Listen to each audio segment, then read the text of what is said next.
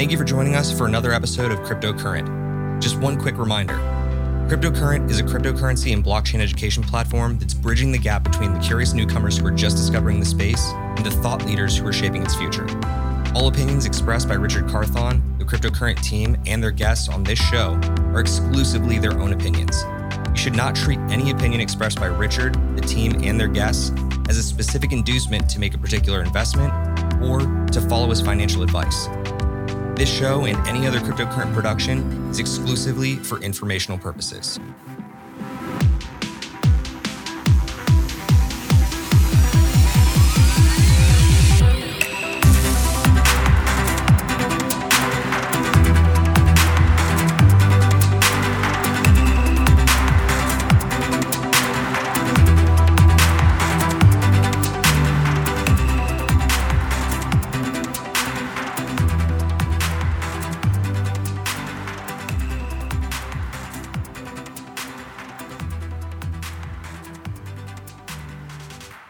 What's going on, everybody? For CryptoCurrent, I'm Steve Miller, and you're watching CryptoCurrent Live, the show where we bring you every single Tuesday and Thursday at seven p.m. Eastern, the very latest in cryptocurrency and blockchain news.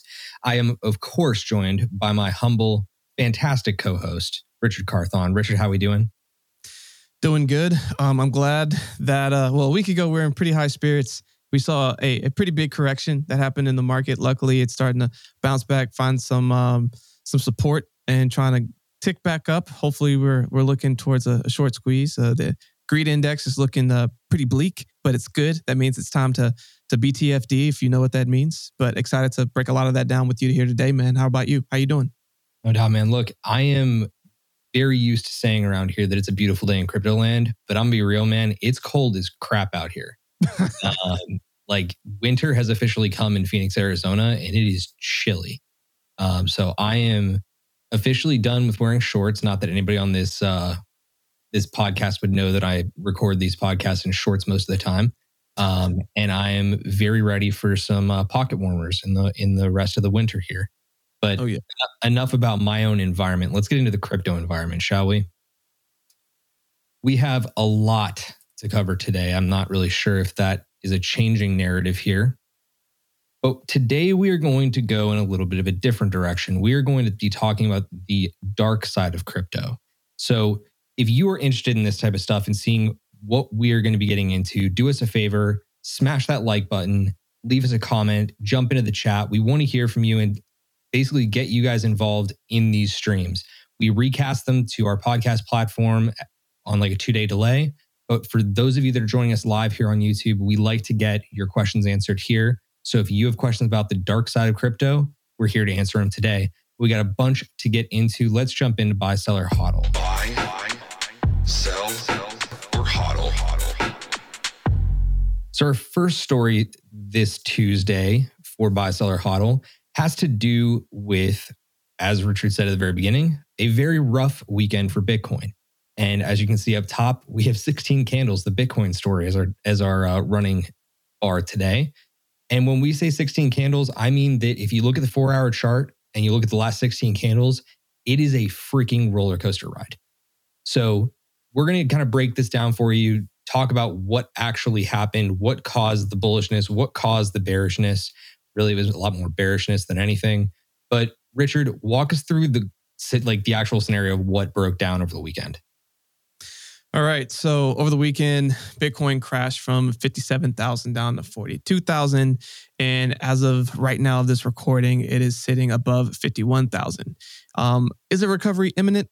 Uh, the it, it's yet to see. We're in this interesting time where it's end of year. People are trying to take profits, but people are also watching technicals, which are saying that we're due for one last big, excuse me, run up. And Uh, you have other big news like big institutions abandoning the S E C applications for E T F. Um, Satoshi Nakamoto, uh, a k a. Funny Steve over here, um, with uh, Craig Wright, was found not guilty of conversion, um, but is the innocence of fraud. And I'm going to let you actually dive into that one a little bit more. Yeah, so we joke around here calling Craig Wright Satoshi Nakamoto, because for those of you that don't know, Craig Wright claims to be Satoshi Nakamoto. He is not Satoshi Nakamoto. There have been multiple reports that have completely disproven um, his claim there. But he was in a lawsuit up against one of the other developers that he um, was working with in the crypto space like ten years ago, but the partner had passed. And the estate of the partner basically went after Craig Wright and said, like, look, you stole all of the assets. They basically, you and our um, our family's patron built together. And we have a claim to that.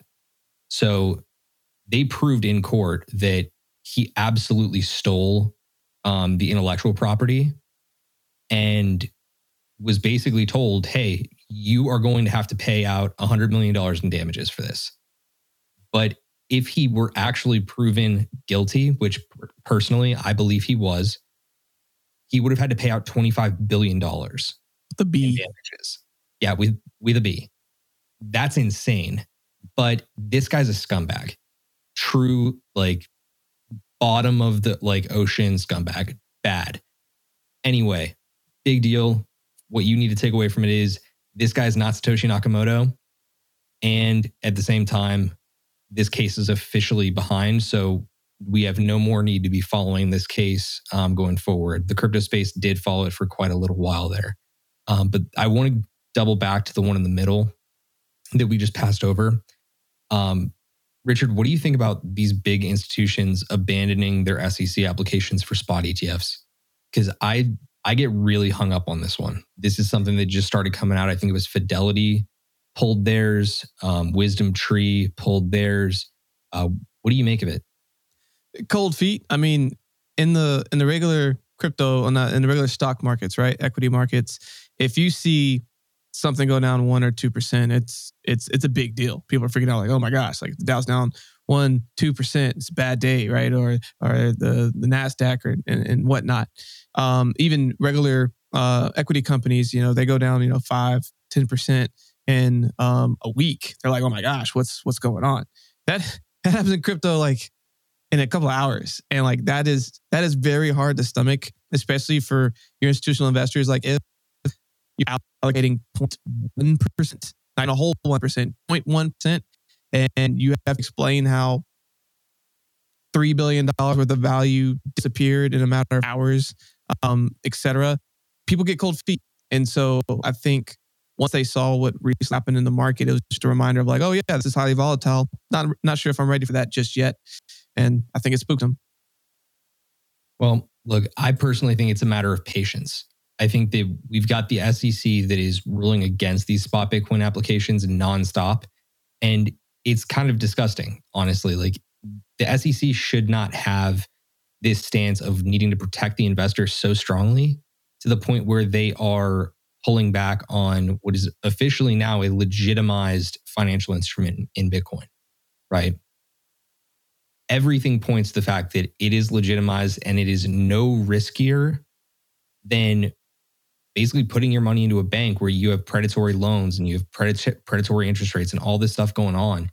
Like, it's insane to just compare the two and compare the risks that the S E C already allows.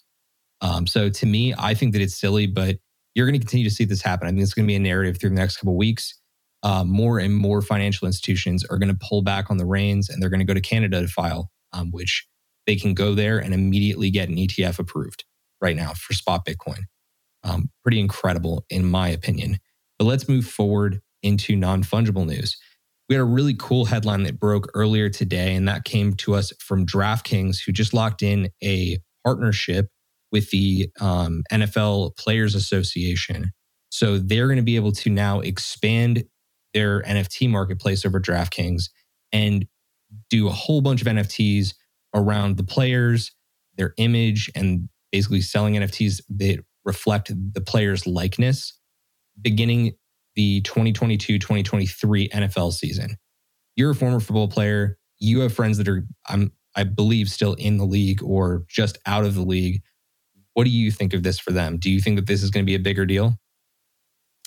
I think it can be. I think ultimately when you're licensing players' name, image, and likeness, sometimes they don't necessarily get to reap those benefits. Um, comes with signing up for uh, playing in the N F L. That's why some of these other N F T plays um, that are allowing for more athletes to kind of like reap the benefits of them. So I think it could be more beneficial. But ultimately, it's just like, if you think of uh, what did fantasy football do to the N F L? I personally believe it saved the N F L. I think it brought brand new attention, brand new mass to um, all sorts of people who regularly wouldn't even watch and be as like invested into um, watching the sport. And it made people really keen on and hone in on individual players. And so with something like this, I think uh, this is going to allow for more people to really hone in and, and be a lot more attached to some different players out there. Look, we can all certainly hope for it. Any exposure is good exposure in the N F T space. So getting to grow that audience is always going to be clutch. The next piece comes out of Coinbase. So as you may have already heard, Rich, we have Coinbase N F T launching soon. But in line with that, they're apparently already testing the waters by launching an OpenSea collection. This is brand new. They just, you know, started rolling this out very soft today. So they're going to start releasing their own N F Ts. But they also announced in line with this, like across the last six hours, um, a number of new partnerships. So across the last two days, they announced Fuocious, who's a phenomenal artist in the N F T space. Derek Adams, who I believe is a photographer in the N F T space. But then they also today added Gutter Cat Gang. And there was one other one that they just added. Um, but there's a lot of really, really amazing content creators they're bringing on for day one onboarded N F T creators. I am really, really excited about this because OpenSea needs more competition. Speaking of that, OpenSea decided to go out and hire Brian Roberts as their new C F O. If you're familiar with Brian Roberts, then you know he was an executive at Lyft and helped them prep for an I P O. So it's currently assumed that this guy is coming on to help OpenSea prepare for its own I P O. Obviously, this would be huge for the N F T space, but my question to you has more to do with, should OpenSea be pursuing an I P O right now? Yes, because Coinbase is knocking on the door. And as soon as that exchange comes and builds a pretty solid model, why wouldn't other exchanges do the same thing? You already have people, they're already in your ecosystem, they already are familiar with you. Um, but yeah, I think if, if you're going to jump on this, and the numbers that we've been talking about with them have been insane. So if there's a window of opportunity, I think it's right now. Yeah, I, I happen to agree, but I think that they need to get some other priorities straight first. Um, I've already expressed it once or twice on this show that I am a little bit, um, let's say peeved. Peeved sounds like the best word for a Tuesday night. Um, a little bit peeved with um, the way that OpenSea has been handling their shit lately. I think that the support for project creators and even for customers has been really bad. And their P R response has been really bad. So to get somebody on that is a customer experience expert, or to bring in somebody who can really handle culture and managing the brand at large, that'll do them so much. It'll, it'll serve them dividends so much higher than just doing an I P O right out the gate. That's my opinion. I think that they can they can work toward an I P O, but they need to get that other stuff locked in first so they can continue to maintain their first mover advantage. If they can't, they're screwed. But do you have anything to uh, respond on that? Yeah, I mean, what you're saying is right. But at the same time, just going to the idea of they have to strike while the iron's hot. And right now, N F Ts are very hot. And right now, they are dominating and own the market. By IPOing, that allows more cash flow in, which then gives them more resources to then go and do all the different things that you just laid out. It gives them a lot more capital to inject into the company to go and map out all those plans, hire the right people, and continue to expand their their grasp. But that window is, is, is already starting to tighten. Coinbase is, is coming. Well, look, man. We're going to have to just see what happens. But for those of you that are joining us in the chat, please let us know what you think. Do you think that they should be going for an I P O right now? Or do you think they should just try to solve some of the problems they have going on? We'd love to hear from you in the comments. But let's move into our lightning round and get through the last pieces of news that we think need to be on your radar this week. First one, massive. Twitter announced that they are officially going to be rolling out Ethereum tipping in their new tipping feature that we shared with you a month or two ago. I am so freaking excited about this. Yes. Pay me. So many, so many reasons. Yes. Yes. So have you, have you already enabled tipping into in Twitter? I have not. Have you? I played with it last week and it's very straightforward. You can link in a number of different payment apps, but um, the one that I just set up through was Strike because I don't have a Bitcoin wallet that I like really use consistently. So to be able to receive payments via Strike works really well for me. But eventually I'm going to add my own proprietary wallet once I have my cold storage locked down. Nice. But for Ethereum, I do have my cold storage locked down. So I can go and get that address and plug it in whenever Twitter, you know, decides to roll this out. But I think they're going to roll this out with the verified N F T profile pic feature that they're working on. And I think altogether, that is going to be so huge. Um, and I cannot wait for it. Man. I just like that they're so crypto friendly, man. Like it's Twitter. I mean, Jack Dorsey definitely uh, opened up the red carpet for the community before he exited it. But it doesn't look like the new administration is going to like shy away from it. So it'll be interesting to see if they keep leaning into in towards crypto and blockchain, or if they start to pull back and become more corporate again. And see, I don't think they will. I mean, Jack is still on the board, but and the only reason from what I've heard that Jack left is because one of the other board members voiced a concern that like he didn't think that Jack was putting in the right time with Twitter and that he was focusing most of his efforts into being the C E O of Square Crypto. So yeah, it's a fair point, but I think the next guy that's up is still going to have Jack's support going forward into like, you know, rolling out crypto features onto Twitter. That to me is really exciting stuff, um, especially because he's already showing, he being the new C E O, is already showing that like he's okay with Ethereum and all other coins, whereas Jack was just kind of a Bitcoin maxi. So in any event, that's really cool.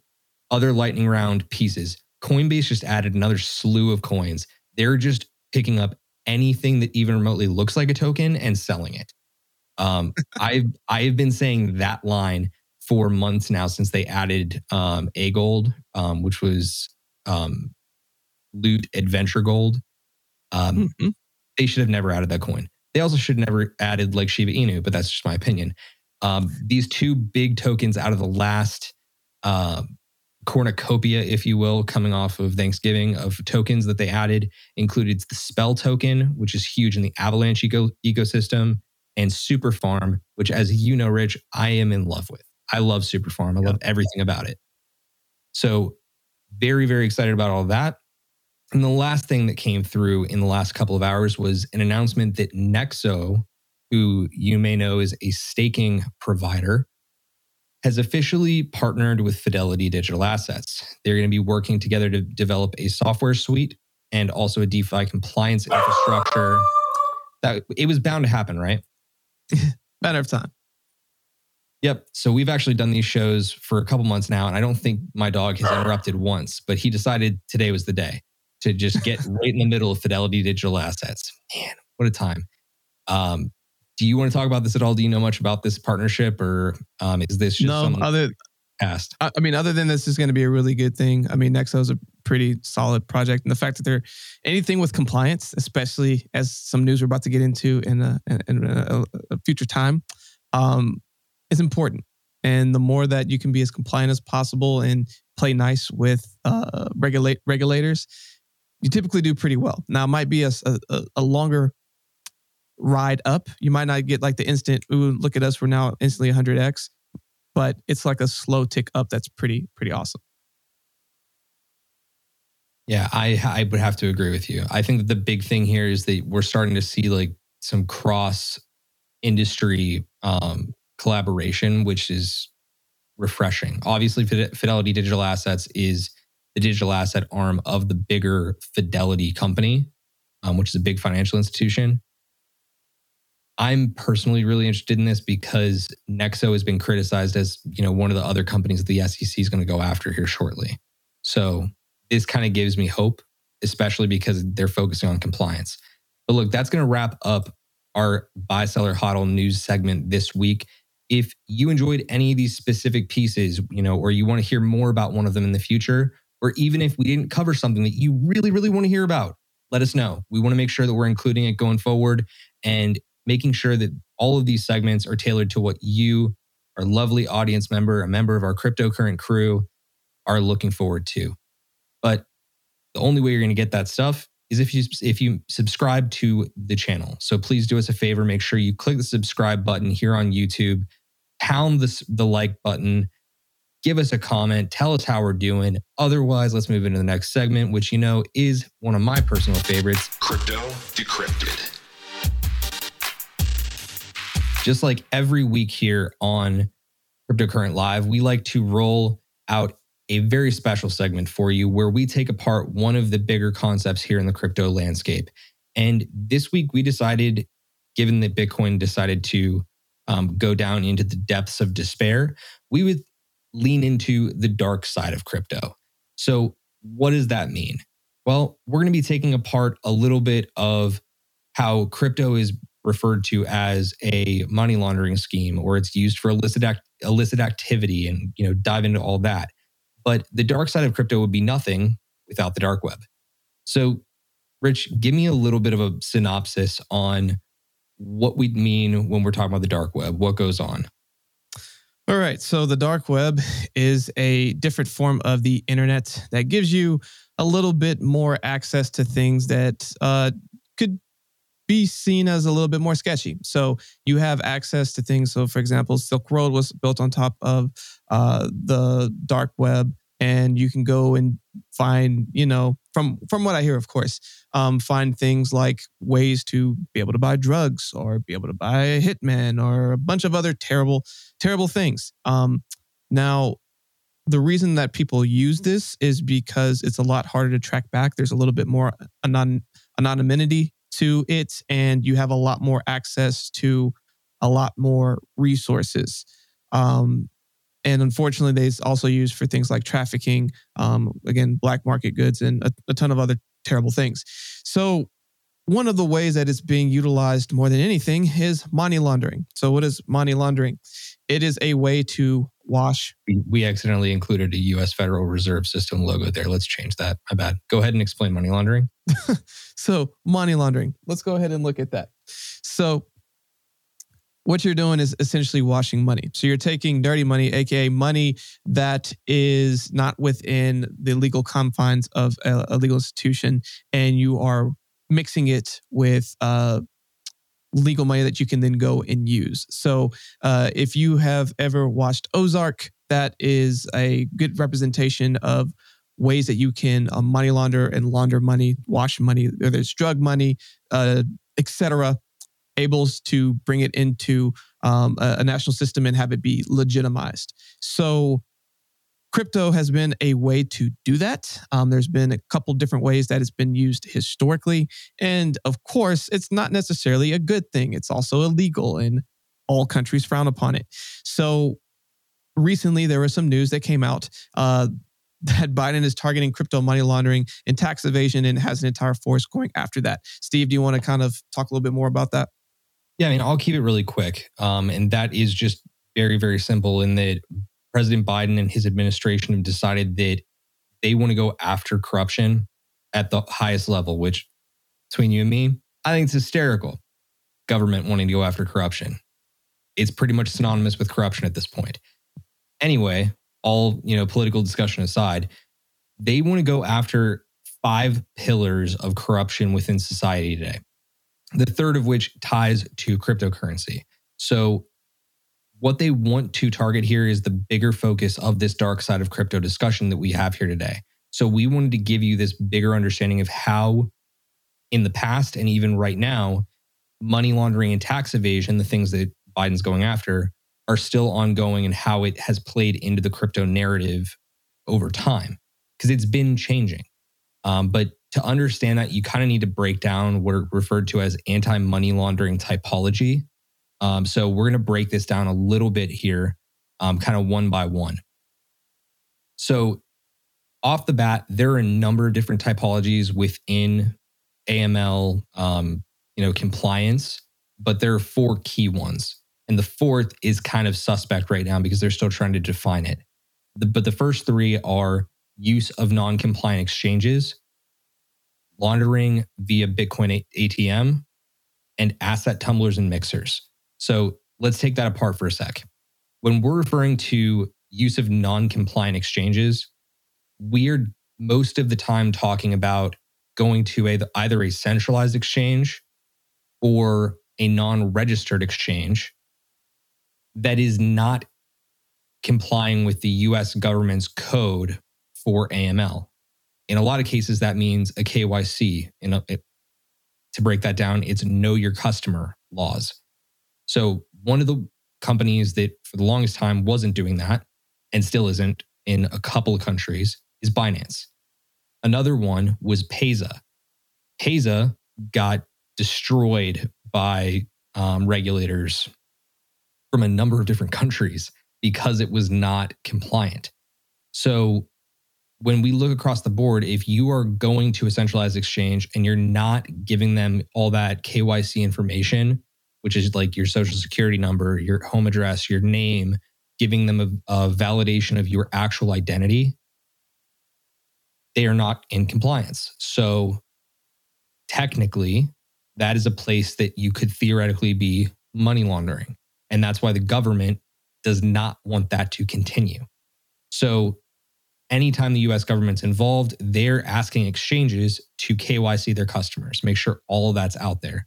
There's a whole bunch of other compliance stuff that goes on there. But the big thing that I kind of come back to with this is that it's inescapable. You should want this to be resolved. You should want your exchange to be compliant. The th- one thing it does not touch, however, is D E Xs. So any D E X out there, whether it's Uniswap, SushiSwap, one inch, Trader Joe, um, you name them.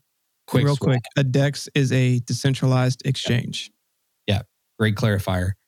Any one of these D E Xs, they can't K Y C you because it's decentralized. It's yep.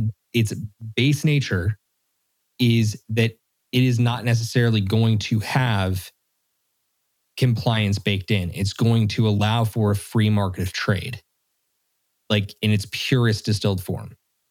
So it's really interesting to me how that one's broken down over time, but non-compliant exchanges are one of the money laundering vehicles that we um, are basically going to be seeing attacked in this new round of um, regulation. So Richard, can you break down laundering via Bitcoin A T Ms? Yeah. So unfortunately, another way that you uh, can go about laundering money is going to these Bitcoin A T Ms. So what you do, or what people have done, is go and bring a ton of cash and bring it to a Bitcoin A T M, exchange the cash for Bitcoin. And then they take that Bitcoin, put into a K Y C, Coinbase, like, if you will, um, exchange or crypto dot com. So move that uh, Bitcoin that was bought into A T M via either a paper wallet, or if you moved it to uh, a digital wallet, then you take that Bitcoin and you move it to the centralized exchange and then you sell out.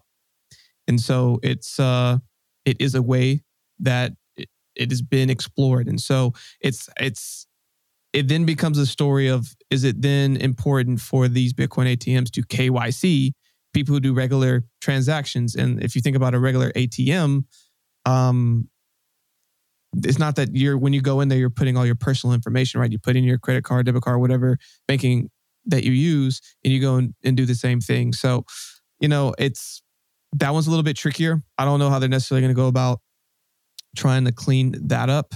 Um, but that is another way that it, it is being explored right now.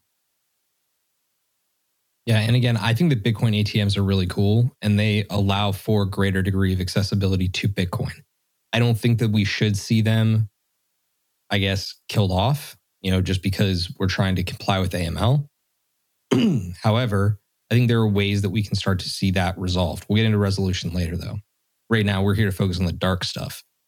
A M L, anti-money laundering. Yeah, I thought we'd said that a couple times. But anyway, um, asset tumblers and mixers. This is probably the biggest one. And this is, to me, where the majority of illegal activity goes on. if you want to describe money laundering as a way to clean the money that is dirty money and turn it into legitimized dollars, an asset tumbler or mixer is the crypto equivalent of the most simplified process. It's like you were putting in dirty money and it's getting mixed up with all this other cash and it comes out to a different address, totally clean, not seeing where it was sent from. Um, Tornado Cash is the leading example of this. And just to like give a quick explainer on this, basically Tornado Cash pitches itself as like a privacy coin. So it improves transaction privacy by breaking the on-chain link between source and destination. So it uses a smart contract that accepts it accepts E T H deposits that can be then withdrawn by a different address. So to pre- preserve any degree of privacy, a relayer can be used to withdraw to an address with no Ethereum balance. Whenever Ethereum is withdrawn by the new address, there's no way to link that withdrawal to the deposit, ensuring complete privacy. Um, it's a very unique system that they've built. I have to give them credit because, again, to do this and make it easy to use, functional, relatively hack-proof. I wouldn't say that it's hack-proof because nothing is, but it's relatively secure, is kind of a miracle. That being said, nobody is using Tor- Tornado Cash for a good reason. That's just the state of things right now. They're using it to, you know, launder money and launder different crypto assets. Otherwise, the majority of crypto is on a decentralized ledger. Every single transaction is accounted for on like a triplicate level. So it's really important to understand like why you actually want these ledgers to function the way they were built. So that's my take on it. Um, Richard, let's jump into another really fun one, and that's privacy coins. So privacy coins, what are they? Ultimately, they're meant to keep everything that you do private, uh, just like it says in the name. If you look at the dark web, which we talked about earlier, most of the transactions used to be in, in Bitcoin, and I think they still technically are, but there's a gigantic shift to Monero. Uh, Monero is one of the privacy coins that are out there. Now, why would you say would you do that? Well, again, because Bitcoin is on a ledger, and if you're not using things uh, like asset tumblers and mixers, and you're just doing direct trans- transactions, you can follow the money.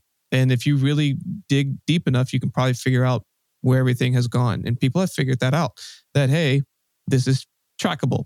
So what they're doing now is moving towards privacy coins, um, which uh, the leading privacy coin right now is Monero, um, which has a unique utility that, again, truly keeps all elements of transactions that you do private. Now, I don't know that at its core, Monero is a bad thing. I think privacy is good. Um, the problem, though, on the other side of privacy is that it then also gives potential bad characters a straight line way to do bad things with no repercussions because you can't track it. So it's a double-edged sword. Not really sure how to unpack that too much more than that, but it's it, it's it's things intrinsically aren't good or bad. It's how they're used. And so I'll just keep it at that. And the big thing here is like it comes down to tax evasion, right? Because looking at it from the consumer spec perspective as a retail investor, if you're investing in something like Monero, Ethereum, doesn't even matter if it's a privacy coin, like it can be anything. It's on you to report that to the I R S if you're a U S citizen, right? It's not like they're going to, you know, have the resources to go out and scour every single blockchain. So with something like Bitcoin, there is a ledger. Like they can go back if they really want to assert the um, the internal assets to develop a, a, a system to scour Bitcoin for U S transactions. They could do that. It would take decades, but they could do that because it's the government. It takes decades for them to... Never mind. Um, my point is this. With Monero, it's really, really hard to actually be able to track it as a third party if you want to follow, for example, Richard's transactions. You can't just go up and look that up super easily. So in the world of Bitcoin having been legitimized, people are starting to go to Monero because Bitcoin is going to probably be one of the first chains that entities like the I R S are going to want to build software around to be able to track. Yeah. That's the big moral there. But in this entire discussion of tax evasion and money laundering, you start getting into the criminal side of what goes on on the, on the dark web and even on the base layers of the internet. And you've probably heard us mention from time to time, there are things like hacks, scams, rug pulls, and even organized crime. Now, we're not going to get too much into the organized crime of it all, but I do want to make sure that we take a second to separate a hack from a scam from a rug pull, because people like to just put everything under the label of rug pull. Right. But we need to make sure that as educators, you guys understand that they are very different things. Let's start with rug pull and work our way back. Rich, give me the definition of rug pull and how you've been affected by rug pull in the past. A rug pull is nothing more than a true scam in the sense that something is built with the pure intention to get up to a certain point, and then the leaders who have a ton of the coin with uh, you get on exchange with minimal liquidity, and they sell it all and basically take all of the liquidity out so that everyone is stuck with the bag and have had the rug pulled from underneath them. Again, the example we gave more recently was the Squid Games coin that came out. Uh, the people who created it basically rug pulled all the people that came in, and the people lost uh, millions of dollars. So they literally built this thing, walked away uh, with millions of dollars in a short amount of time. That's rug pull. And the biggest place that rug pulls occur right now within the crypto space is in pre-sales and public sales of new coin offerings. Right. I don't want to say I C O anymore because it really is not an initial coin offering anymore. It's either an I E O, an I D O, or you're participating in a pre-sale or a private sale. But one of the things that happened um, in the last couple months was, um, as you said, the Squid Games coin, but there have been probably, what, one hundred fifty others at least? At least. Happens all the time, unfortunately. Yep. It's it's part of this world if you decide that you want to, you know, get into private sales and try to play the really high stakes part of cryptocurrency investing. But then there are also um, other scams that are involved. So you can just have individuals who create unique organized scams online to get you to click fraudulent links that fish your addresses or, you know, can steal your money away. And then lastly, you have hacks. Hacks are typically much bigger organized um, activities.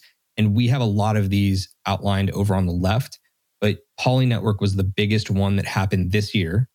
And you can also go back in time to what was the most notorious one, which was Mount Gox back in two thousand fourteen. All of these were hacks. It was an organized group or a hacker individually who broke into the system and was able to, Via, via an exploit, pull all the money out. In the case of Mount. Gox, it's still not known whether or not it was an inside job. Right. So that's another part of it, right? Yeah. So give me give me your take on that for a sec. Let's unpack that. You know, I just want to say that at the time of two thousand fourteen, you didn't have nearly the resources and knowledge that you have now. And if If they did, I think they probably would have been able to find how this person was able to find the the place to be able to go in and hack this. Um, again, it, it kind of just, if you go back and look at the story, it, it feels like it very easily could have been an inside job. Not just, it hasn't been proven, hasn't been disproven. Um, but for me, it, it just, it kind of feels like an inside job. Yeah, look, I, I'm not going to take a stance on it. I just... All I know is that they got hacked and they got a lot of lot of Bitcoin stolen. Um, but let's get into the resolution side of it. Because again, all of this negative stuff that goes on in the crypto world, it's important to understand that there are ways to solve it. And at the same time, that regulation is not necessarily a bad thing. So what the Biden administration is doing here is not necessarily bad. And we want to make sure that we all understand this.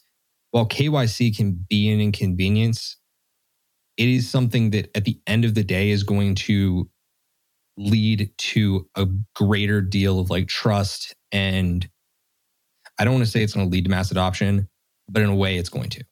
Yes. So can you, I guess, unpack for me why K Y C is good? Because I don't necessarily think we need to dive into why it's bad.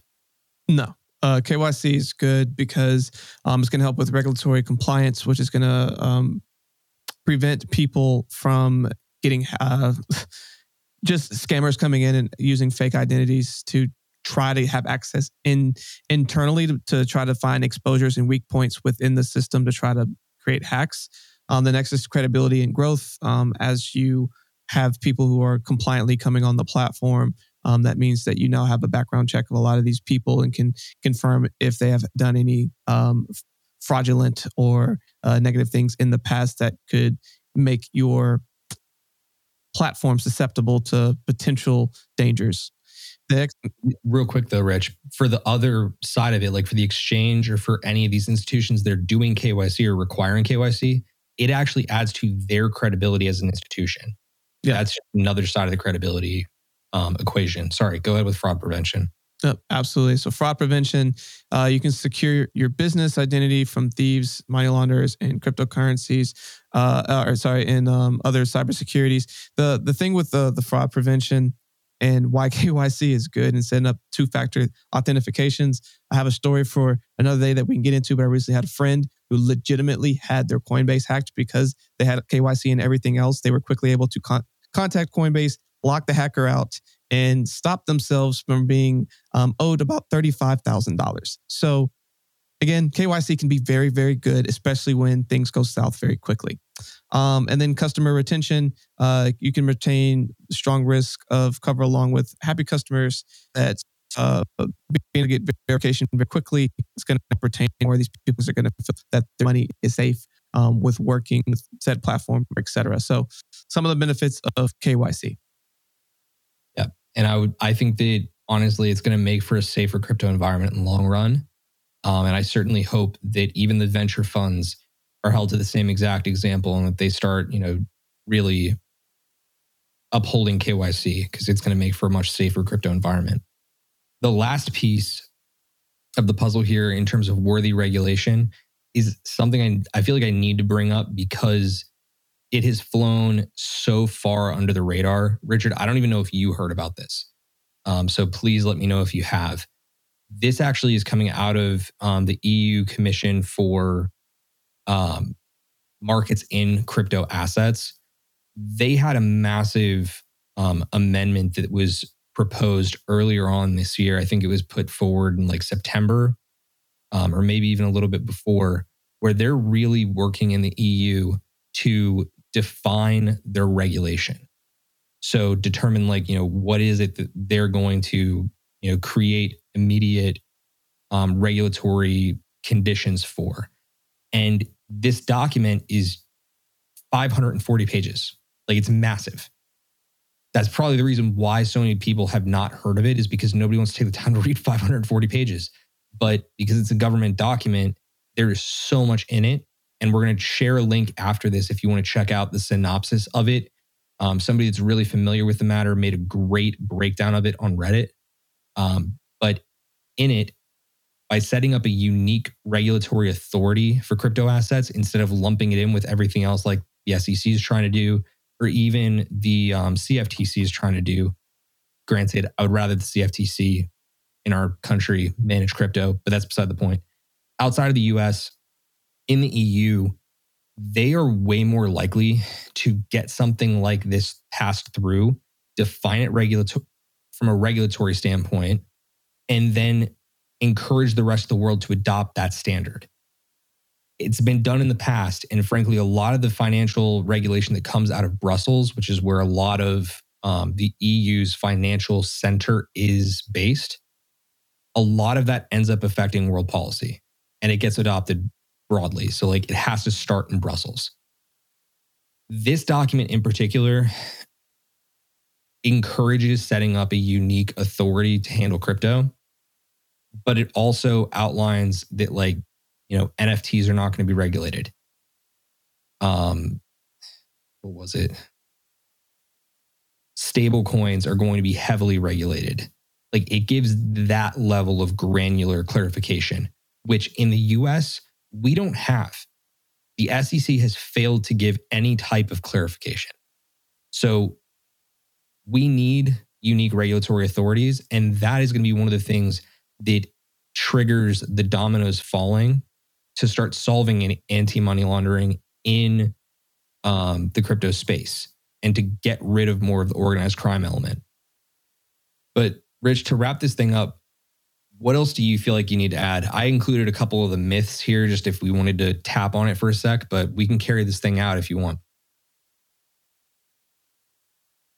I think you're muted.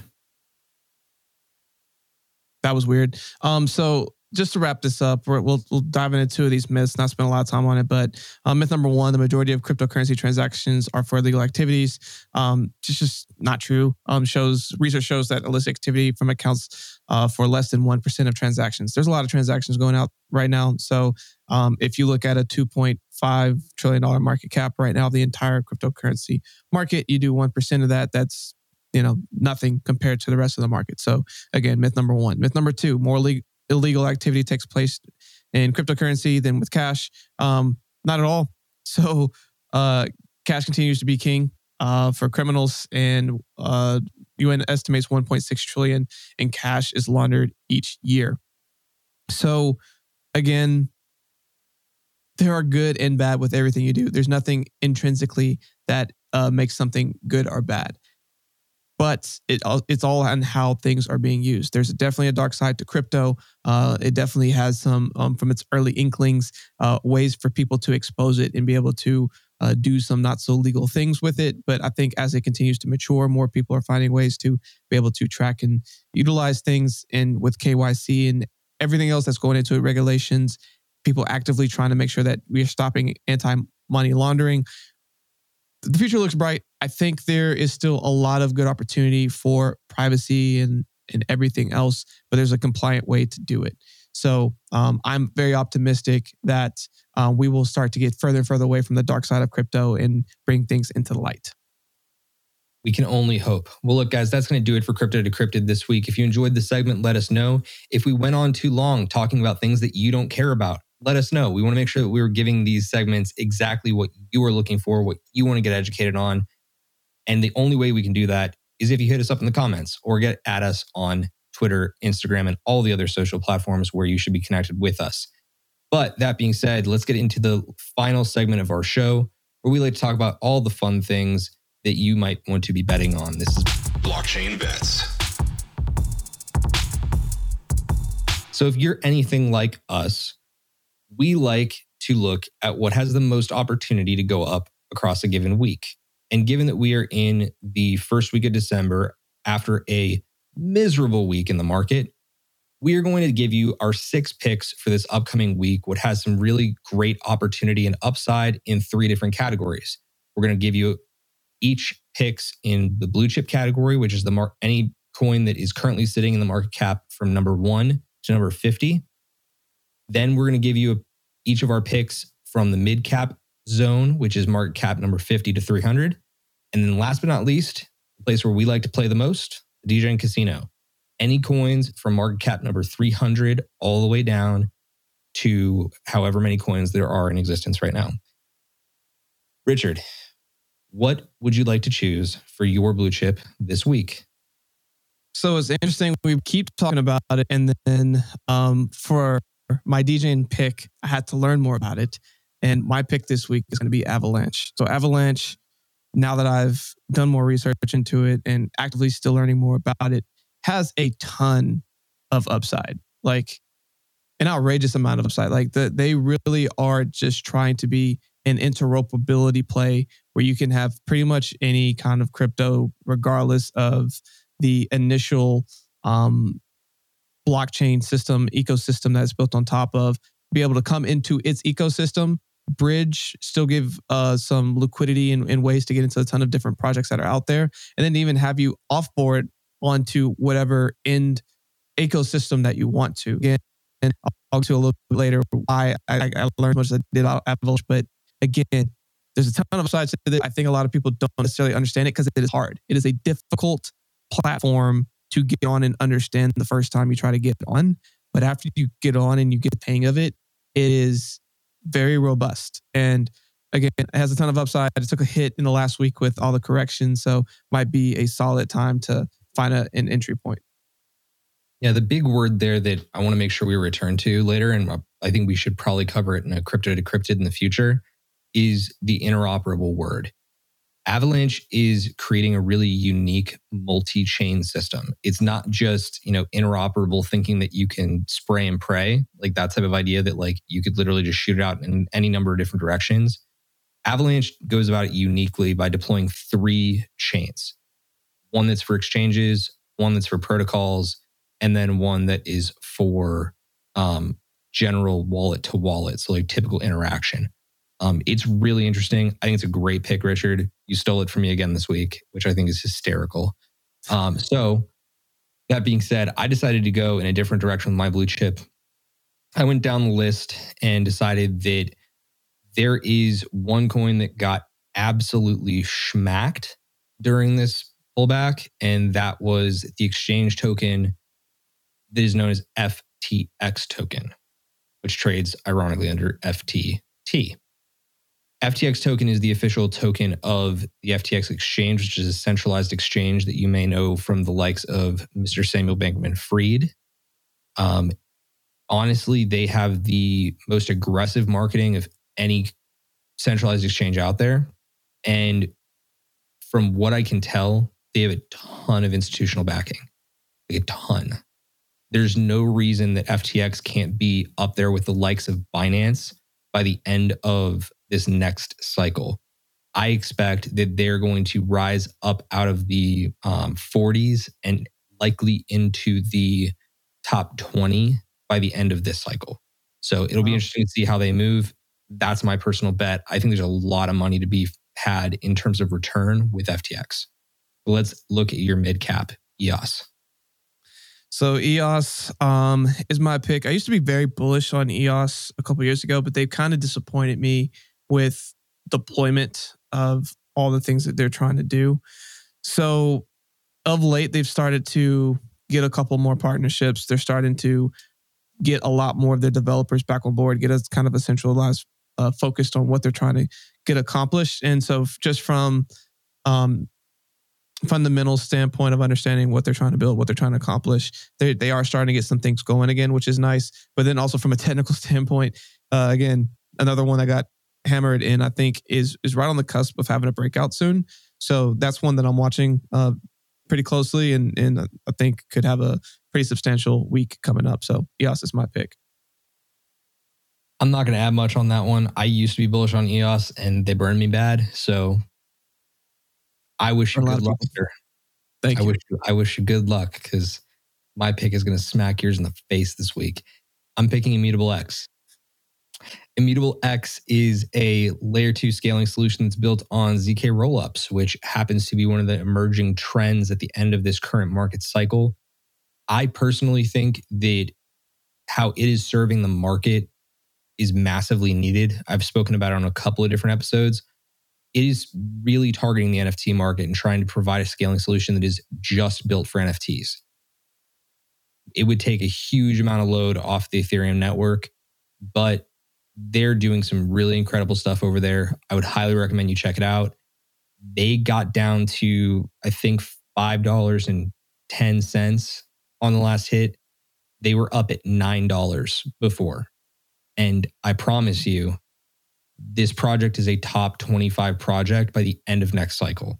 I wouldn't be surprised if we see it really rip and do some big things. But that kind of brings me to the end of my mid-cap pick and also into a toss-up, because I know what you picked for D J and Casino, Rich. And yep. I'm in a toss-up right now because I have some, you know, dry powder on the side to put into a project right now. And I'm actually between Immutable and your pick for the D J and Casino. So let's get into your D J pick and you'll understand why. So my D J pick is going to be Wonderland, aka Time. So, you know, in in life, when you hear things in threes, or when you hear things multiple times in a short amount of time from multiple people that you respect and trust, it's a uh, gift from the universe to let you know it's something you need to pay attention to. And so I had multiple people in a short amount of time hit me up on Wonderland Time saying, hey, you need to look into this. You should find a way to get in. So for those of you who don't know, you can go on Wonderland Time and they have one of the highest A P Ys I have ever seen. So right now, I think it's sitting around like seventy-three thousand A P Y. And yes, I know that sounds outrageous. It's It used to be higher. It used to be eighty-six about a week ago. And they even have a calculator on there that if you buy a certain amount of time of how much it would be worth, um, you can either put present value of today, uh, value in the future. If the A P Y goes down, you can run all these different equations. And you can get an understanding of what your money could be worth in a, a time horizon. And so when I did all this stuff, I was like, there's there's no way. This this can't be this can't be real. So I was doing research with, with Steve the other night and I was like, dude, we need to find a way to do this. So again, why I learned about Avalanche was because the only way that you can get into Time is to have an Avalanche uh, wallet set up and to go through the process of converting your money um, to and from Avalanche using some other D E Xs on top of Avalanche and then ultimately getting Time that you then stake on this A P Y. Now, I will say that I personally, uh, when they put some of the numbers out there and after you understand what's going on, uh, they say basically every five days what you can expect yield-wise to do. And I can confirm that that number is real. So I'm not going to put much more past that. I just want to confirm that some of the numbers that they have on their website are at this moment extremely real. And because of that is why I'm picking this, that this could be one of the greatest short-term plays. If it can hold and sustain itself in the long run, it could also be a long-term play, but I'd say in a short-term horizon, whether it's this week or for the next month to three months, could be easily one of the fastest ways for you to get a massive R O I on a, on a solid amount of money. So I'm just going to leave it at that. Look into it. There's a lot of videos on how to set it up. There's a lot of videos on what it is. It's worth your time. I'm, I'm going to use that pun to look this up. I think the word that we're looking for here is silly. It is, dude. It's dumb. I thought it was fake. I thought it was, dude. I, I still, I don't, I don't need more because I can verify. But like, I could, I. It felt so fake. I didn't want to do it. So even the first time I heard, I was like, dude, this is a joke. It's not real. Then I heard it the second time, I was like, dude, this is a joke. It's not real. Then I heard it the third time, I was like, okay, it, it might be real. You know, you you might just got to hear it a couple times before you're like, you know, this thing might be real. I'm letting y'all know. I'm letting y'all know because I've witnessed it. I've witnessed it. This thing right now at this present moment is very real. Now, again, it comes with its own risk. And again, this is not financial advice. I'm just letting you know that the A P Y that they have on that website, I've witnessed firsthand and can verify that what they're saying on that website at this present moment is actually happening. You're getting nine percent a week. Every five days. A week. Every five days. God, it's it's crazy. If you would like another D J casino pick, I don't know if you do at this point because Wonderland Time seems to be seems to be the focus right now. But if you are looking for another D J casino pick, let me introduce you to Boson Protocol. Boson is basically trying to cre- create an e-commerce platform within the metaverse. I'm going to keep it very simple for you and leave it at that. I don't need to give you much more other than the fact that it's at a really attractive price point. It is roughly around one hundred million dollars market cap. That is right in the prime zone that I look for in DJing casino. I want to make sure that that thing can get an absolute rocket launch of potential up to five hundred, up to seven fifty. And Boson has all of the makings of it. It's really, really well done. Highly recommend you check it out. But that's going to wrap up Blockchain Bets for us this week. We had six great picks for you, just like every week we have here for you on CryptoCurrent Live. If you want more of these picks, come back and join us. Subscribe to the channel. We do these picks every Tuesday night at seven p.m. Eastern. And they're always so fresh. They're so good. So great. Tonight you had Avalanche, A VAX, you had F T X token, F T T, E O S, which is E O S, Immutable X, which trades under I M X, Wonderland, which trades under Time, and then Boson Protocol, which trades under Boson, B O S O N. There is nothing else to say for Blockchain Bets. Let's close this thing out with what you need to watch for in the week ahead. What to watch for. So, Rich, in the week ahead, there are a couple really unique things that are happening around crypto, and we like to always break them down. But this time around, it's mostly N F T focused. You have two or three really big projects that are coming out. one of which is called Invisible Friends. We don't have time to show it to you. And the other one is off my radar and I just forgot it. So we're not going to give it to you. But we'll give it to you next week and show you exactly what it looked like. How about that? That works. Perfect. Well, look, guys, that's been our hour. That's been CryptoCurrent Live. Again, I've been Stephen Miller. He's been Richard Carthon. You can follow us both on Twitter. There are handles on screen. If you are not watching right now, please come watch on YouTube. We'd love to have you here for our live chat and also to, you know, have you learn live with us here every Tuesday and Thursday at seven p.m. Eastern time. But for those of you that are listening on Recast, you can follow me at Steve Miller underscore PHX. You can follow Richard at Richard Carthon. Um, some final reminders. We have fantastic podcast interviews that release every Monday and Friday where Richard sits down with some of the best and brightest in crypto. All, um, almost always their founders. But this week we have two phenomenal guests. We have um, Bo Olson from Transient Network, who they pitch themselves as the Amazon of smart contracts. You can decide that for yourself if you go and listen to the interview. And then you also have, um, I believe it was Darius Kozlovskis, or am I yep. off? Yeah, Darius Kozlovskis from drops dot co, who brings forward a really unique N F T-fi platform that you really want to learn about this upcoming Friday. Otherwise, Chris will have a brand new short-form video for you tomorrow talking about I C Os, I E Os, I D Os, I S P Os, I P Os, all of the I Os. They're all going to be there for you tomorrow morning. But as I said, that's going to do it for us tonight. We hope that you enjoyed this episode. Please do us a favor, like it, subscribe, comment, let us know what you think. Otherwise, we hope you have a great week. We'll see you on Thursday. Stay cryptocurrent.